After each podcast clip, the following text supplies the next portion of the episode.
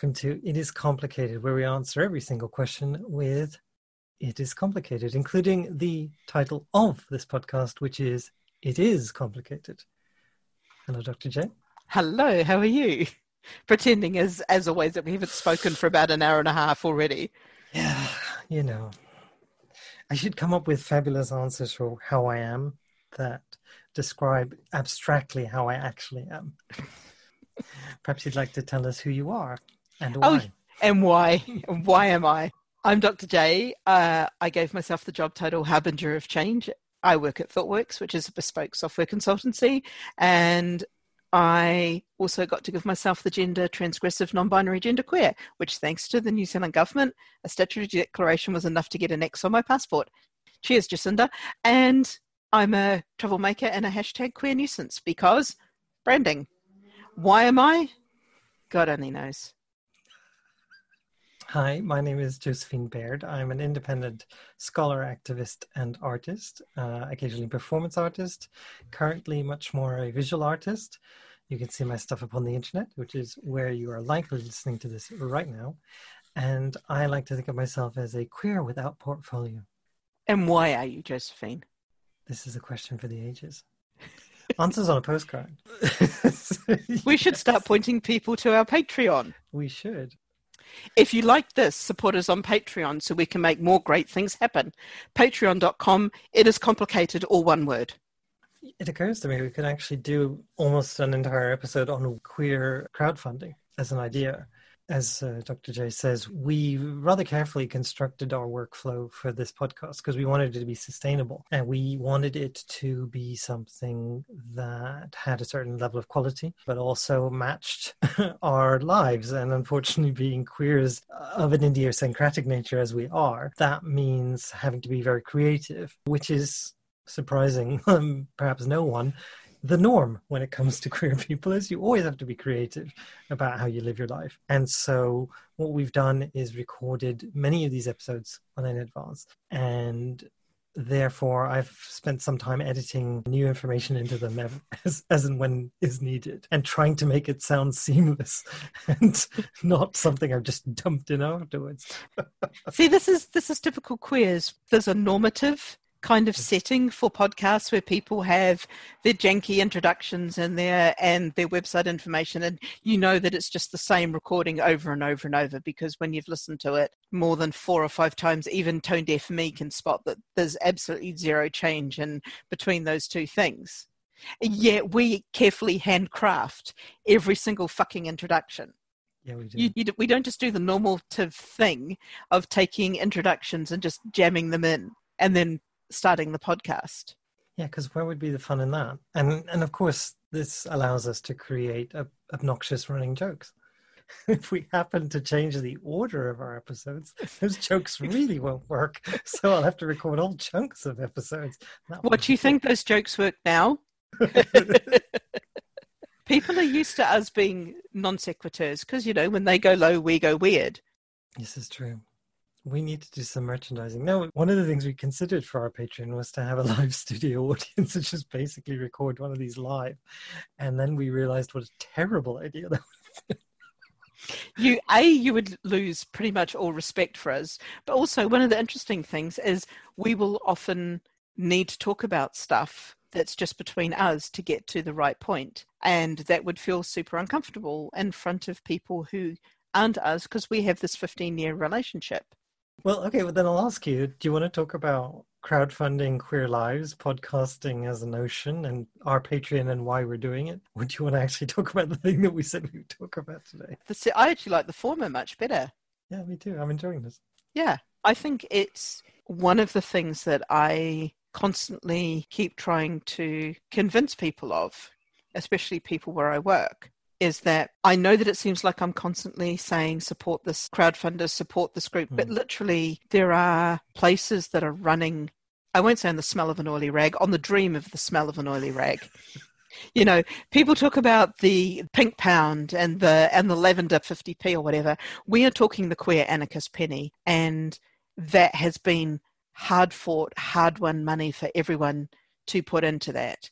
And I think a lot of people can forget that. it's the queer anarchist penny. People don't have a lot and they will Yeah. always hunt for the money to give to somebody else.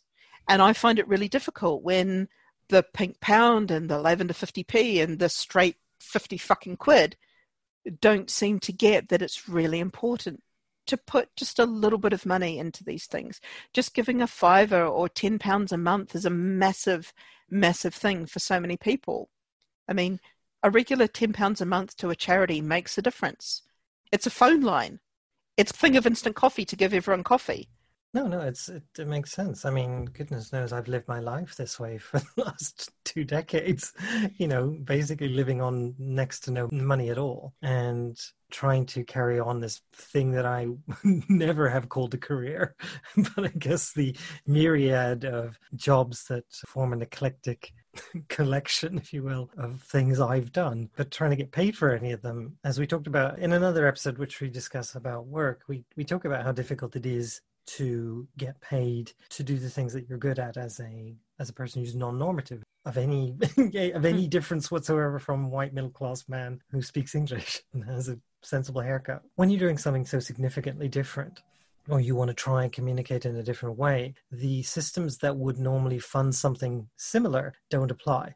We can't make the stories that we want to make, the art we want to make, the movies we want to make, the actors of the politics we want to make, the communities we want to make, the support networks, the you name it that we want to make in the ways that we want to because the systems that are in place aren't designed to support that. In fact, actually, often sadly, they're designed to negate those things to a certain degree, which means we've had to be incredibly creative. So you will see requests for money for certain things, certain ways to live, certain things that we do not have access to otherwise. And we will try to make those things as creative and interesting and exciting for everyone as possible. But we still need you to occasionally give us some money because there is no money in being queer and different and trying to do something like this.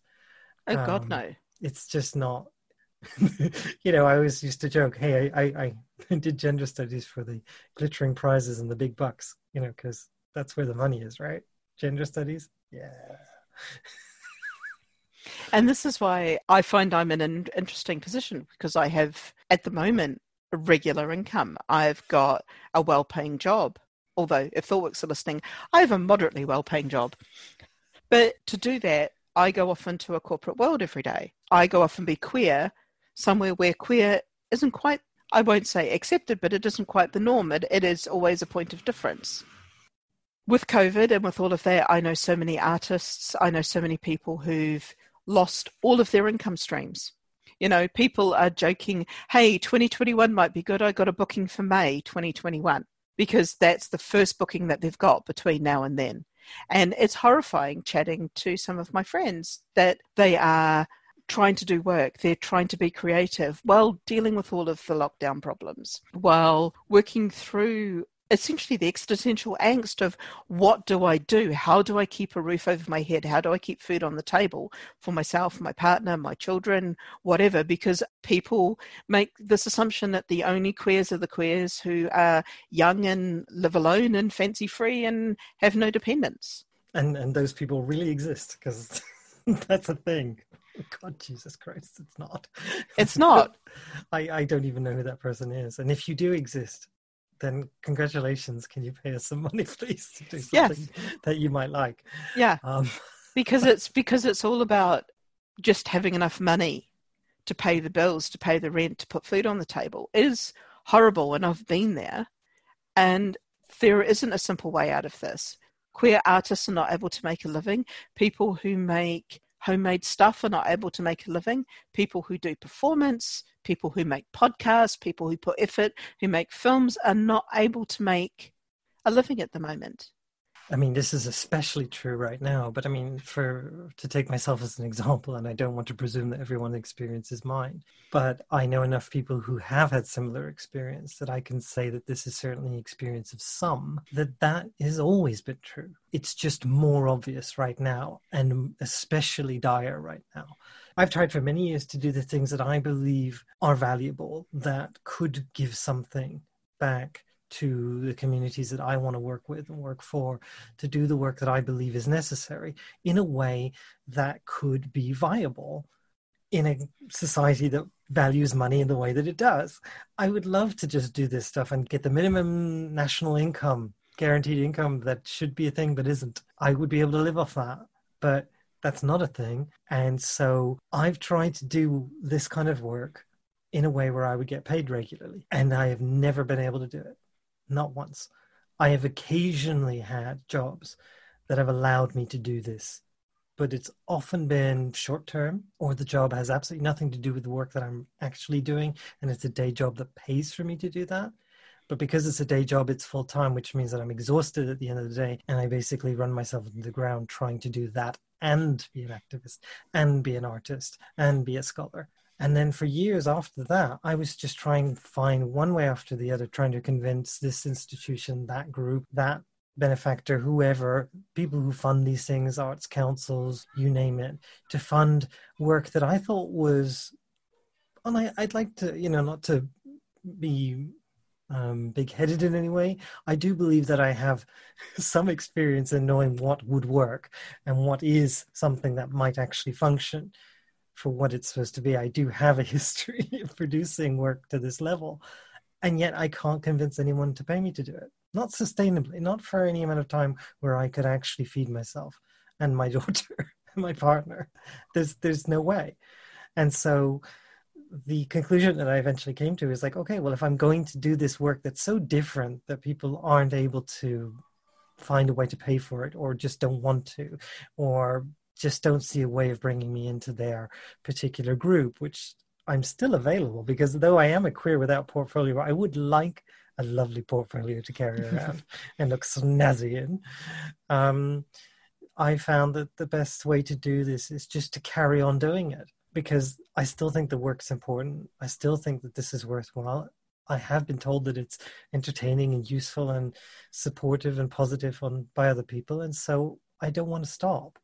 I'm lucky enough to be in a position where I can, to some degree, do this still, even though no one's paying us. So I will as long as I am able to. But in order to make it possible for us to keep doing this, Jay and I have had to talk a lot about how. And so this episode is slightly different because we're going to talk a little bit about how we came to our conclusions, why we chose the ones that we did, and also how it relates perhaps to the complicated ways in which queers generally have to fund themselves, especially if they're creative. Because we have drawn from the experience of others, and I wouldn't mind mentioning a few of those people, in part because I'd like to sort of like acknowledge the people who did the work before us, but also to you know market some of the other fabulous queer people we've been associated with and have been inspired by.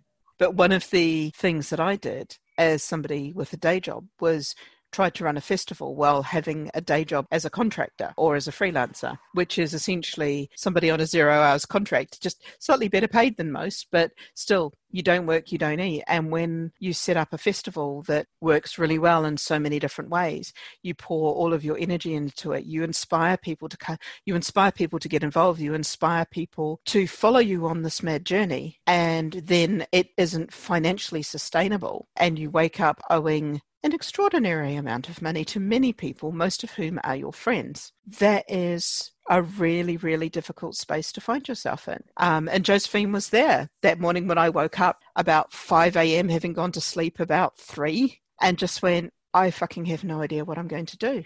I literally had no idea what I was going to do. And I just had to figure out a way out of a ginormous financial hole and figure out my way out of it was just by working every hour under the sun, working six days a week sometimes to try to ensure that there was not just enough money in to pay my rent and to put food on the table for me, but to pay everyone who worked at the festival. Because one of the big things for me is yes, I couldn't afford that financial, well, that financial hole really, really slaughtered me in a lot of ways, but I could recover from it. For a lot of the people I was working with, the money for appearing at that festival, for some people it was their rent. And I couldn't turn around and take that food off my friend's table that to me was not a business model that I wanted any part of. The normal thing to do in the circumstances that I was in is to declare oneself bankrupt because everything was running through a limited company to declare that company bankrupt and effectively nobody got paid and that was just everyone's hard luck. I didn't want to repeat that because I'd seen it happen so many times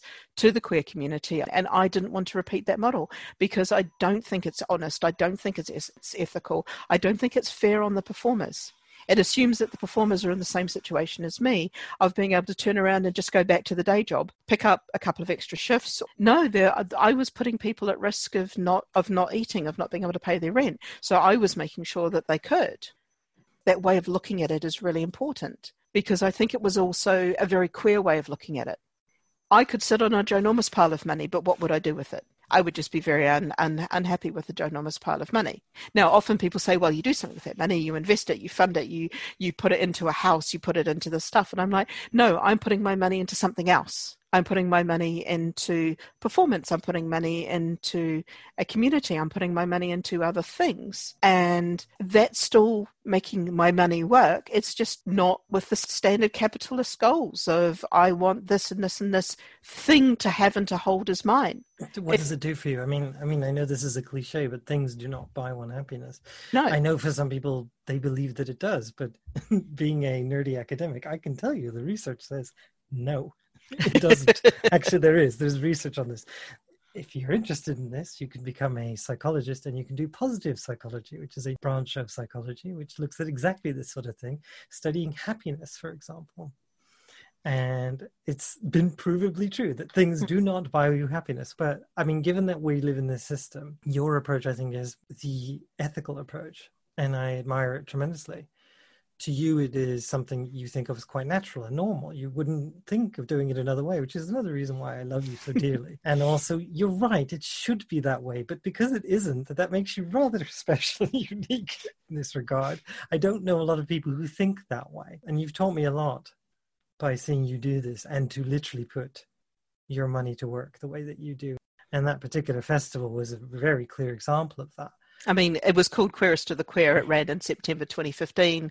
It was a gigantic Weird. event. What was it? 80 artists, five stages across 12 hours. You did end up paying everyone, and this is the thing. I think it was that experience that taught me something. I've had to run events, especially in Sweden, where money is incredibly tight. People don't seem to like to pay for art. The weird thing in Sweden is this there's money for the arts here as long as you're established as an artist. So you have to have gone to the right school, and that way you can get funded to do the arts. If you aren't that person, there is absolutely no way you're getting any money whatsoever. So, in order to do the things I wanted to do at the beginning of my sort of career here in Sweden as a performer, I would often be in a situation where I'd be like, I want to make this thing happen. There is absolutely no money for performers whatsoever, and I can't get any. So I would have to run events and say there's no money and that really sat poorly with me, partly because I've been on the receiving end of that particular phone call. Hi, we're doing this fabulous thing. Would you come do it and put a tremendous amount of work into it and not get paid? And for the longest time, I would say yes, because there was no other way to do it. And I would even perpetuate that by being someone who would ask others to do that. And I hated myself for doing it. And I think, in part because of this experience with you, I stopped doing it at all. And that meant that certain events didn't happen and it, and it sucks. Um, but it also meant that I didn't have to have that phone that phone call with someone and say I've got a job but I've got no money.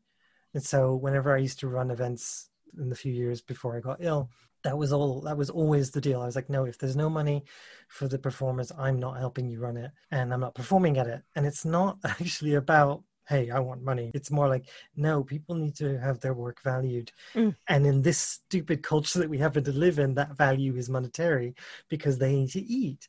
And and in life of an independent artist, especially one as different as the queers tend to be, is not lucrative. And so I, I said, no, we there needs to be a line drawn. Now, that means we have to be very creative in where the money comes from because money isn't going to magically happen because we say, no, we, we insist on getting paid. then they're going to say, okay, we won't pay you. That's the deal. So we have to come up with something else, which is why you'll see crowdfunding initiatives by certain people and certain queer people, especially. And some of them, I'm very happy to say, because all of this has been rather depressing, have been quite successful. And that's lovely to see.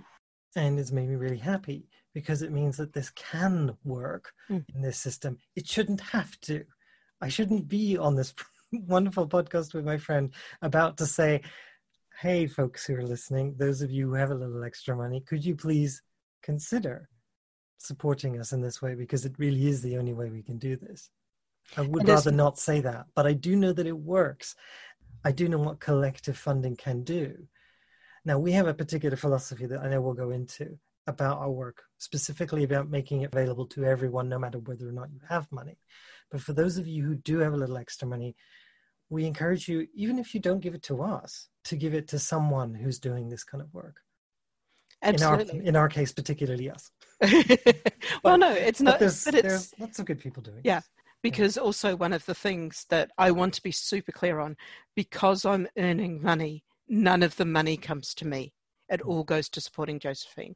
And, you know, when it reaches the point where Josephine is earning as much as I'm earning, yeah, then we'll start sitting down having a look at it. Until then, no, I don't need the money. The money goes to support Josephine. Yeah, and as soon as I and I genuinely mean this, as soon as I don't need the money, the money will go somewhere else. The money will else. go off to support other queers. Yeah, for sure. Somebody else who's got to try to push the shit uphill. Given that we live in this system that we do, Jay and I've come up with an idea that we hope will work and will be palatable to those of you who can help us with it and would still be open enough to everyone, whether they can or choose not to. And that is this Patreon model. Now, we started having this little coffee thing, which was an interesting idea, but is perhaps not the most well known way of doing crowdfunding and also is sort of like uh, ad hoc. Patreon will allow us to systematize in some ways the philosophy that we have around this. And the idea is simply this we want to make something fun and fabulous and interesting and hopefully is of value mm-hmm. to people. We don't want to gate that behind any needless obstruction or paywall. So our goal will always be that everything we make in this arena especially will be something you can access without needing to pay anything. And that's really important to us. But since that's not a very lucrative business model, we give we, our stuff away for free. Who who knew that that wouldn't work as a business model? And I've been trying it for 20 years and it still hasn't worked. So what we're doing is we're asking those of you who would feel comfortable who can afford to pay us a little bit of money every month to do so, which would mean that we can fund this idea. Basically, starting out with this podcast, uh, any money that you would be able to share with us every month will mean that I can devote time to this and not have to try and find the money somewhere else. The more money we can generate collectively, the more that we can do. So we've set aside a few goals that we Jay and I would really like to put some time into, and we feel that we could if we were able to afford to. Our problem is, is that when we ask for money, we waffle about it because we're nervous about asking for money. It's very hard for us to be upfront and say, this money would really help because it would mean that Josephine can be self sufficient.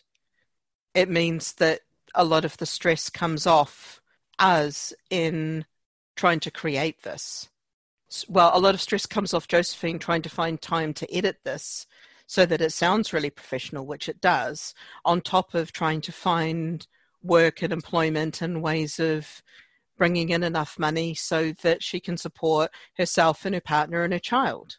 So when we did a first cut of this, we came across as super waffly, and because it's very hard within the crowdfunding model, even to be open about money in a clear and concise way. And yet, every single bro programmer who's got some kind of IoT bit of wank can stand there and go, buy this dropship thing that I've found and it's going to make your life amazing. And it's like, and yet we can't say, buy us a coffee a month because that's going to help Josephine be able to afford to put the time that this needs into it to sound professional. And that's really difficult. So the model we've come up with is essentially we're crowdfunding so that we can provide more content. And we've set goals that allow us to say, when we reach a certain point, this is the sort of content that we can aim to provide.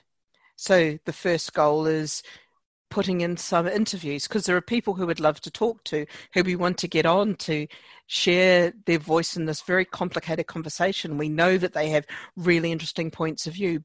We want to always be able to pay the people who come on this podcast because it's really important to value people's time and value their their input. Most of the people that we want on are also queers, are also people who are working in this time of irregular employment. And asking somebody to come on and spend a couple of hours with us, we want to be able to pay them fairly. And our second goal is we want to make some videos of us gaming. So we create a video, probably about 15 to 20 minutes, or maybe longer, but I don't think you need three and a half hours of me swearing at Skyrim, where we play a video game and we'll discuss its various features. We'll discuss what makes it work for us, what doesn't make us work. It'll be that general philosophical discussion. The third goal is doing an Ask Us Anything session once a month so we'll take questions via either via our Twitter or via our Patreon or via snail mail or however you want to get them to us. Send us questions that you want to ask us and we'll go through and answer them. Now we might not give you the, the answer you expect. We might not even answer the question that you thought you asked us. It is very open and you can ask us anything. And then the fourth one is sustainable income for Josephine. So that all builds up into something that will allow Josephine to focus on editing this to focus on putting all of this together and not have to focus on finding other bits and piecemeals and portfolio work. The last one is the only one that only the patrons will be able to get because it's going to be reserved to them. So essentially, every month, if we reach this level, every month we'll randomly choose from one of the Patreon donors, and Josephine will get in contact with you and do a commission for you. That's the goals. And the goals are about being sustainable, creating more content, and being able to make this something that allows both of us to do and not to make a living from, but to to make a living while doing, I think is the whole thing. To make it sustainable, which is which is a huge thing because if we just aim for being sustainable, we don't no one's going to get rich doing this. We're not some kind of millionaire podcasts. We're not going to make enough money from this to, you know, swan around the world or do anything like that. We're just looking for enough money so that we can both do this and do it in a sustainable way and keep doing this. That's it. The other thing that I like about this is we're setting the minimum amount at essentially buying us a coffee. And now, admittedly, it's a coffee in London, but buying us a coffee a month. You know, the minimum amount is not much. It's not yeah. even. And if you want to, if you want to put more in, that's great. But the minimum amount is essentially a coffee from Pret. Yes. A month that goes to Josephine. That's how small it is because we know that the queer anarchist penny is not huge. And I know that there are people who listen to this who aren't in the queer anarchist pennies. And it's not saying to them, you have to run your life the same way that I do. Nobody wants to run their life the same way that I do. Everyone looks at the way that I do things and just goes, What are you doing? You're absolutely mad. Um, we've been really thrilled by the reaction that we've had so far, and we hope it'll grow from there. So please, whatever else you feel you can or can't do or want to do, just share it with your friends. Or leave us a review on iTunes write to us. Uh, we need to set up some Facebook links and things like that so people can chat to us. I'll maybe set up a Facebook page in a day or so so somebody can go, oh, we just don't want all the JK Rowling, Jesus fucking Karen lot coming for us.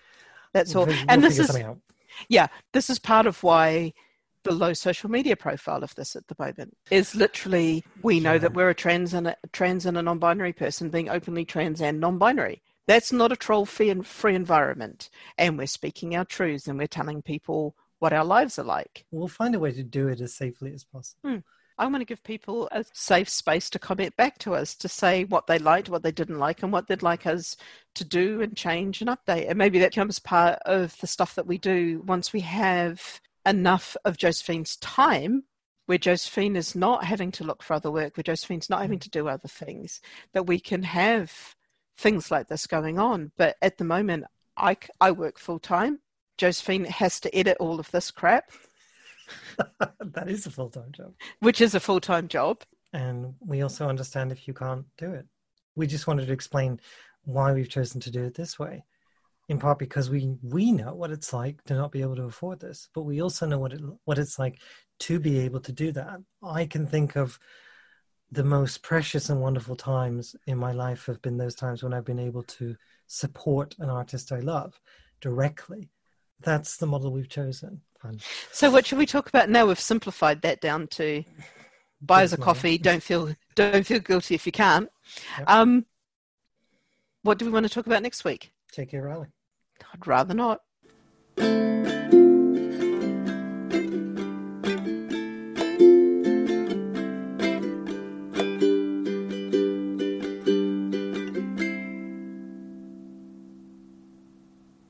My turn. I did it. I did. I said it. oh, by the way, if you want to read absolutely fucking great rampant lesbianism, I heartily recommend the Mabel Maney books. Um, These are good. The the not so the case of the not so nice nurse, the um yeah. the Nancy Clue books. They're so cute. Those are so cute, and then also the Jane Bond books as well. Or my upcoming book, Good Girl. Good Girl. That's the name. Oh, I got a I got that from um, my friend Amora. I also have to say that Small Favors is another one that one should always. Oh, oh my god, Small Favors is the best. Oh, I love that book. I'm gonna read it now. You, you I know. just reminded me exists. I'm gonna because I have the books. Did I give them away? Shit, I might have given them away. I might have to buy it again. Fuck. okay, we could stop recording. I'm not including any of that.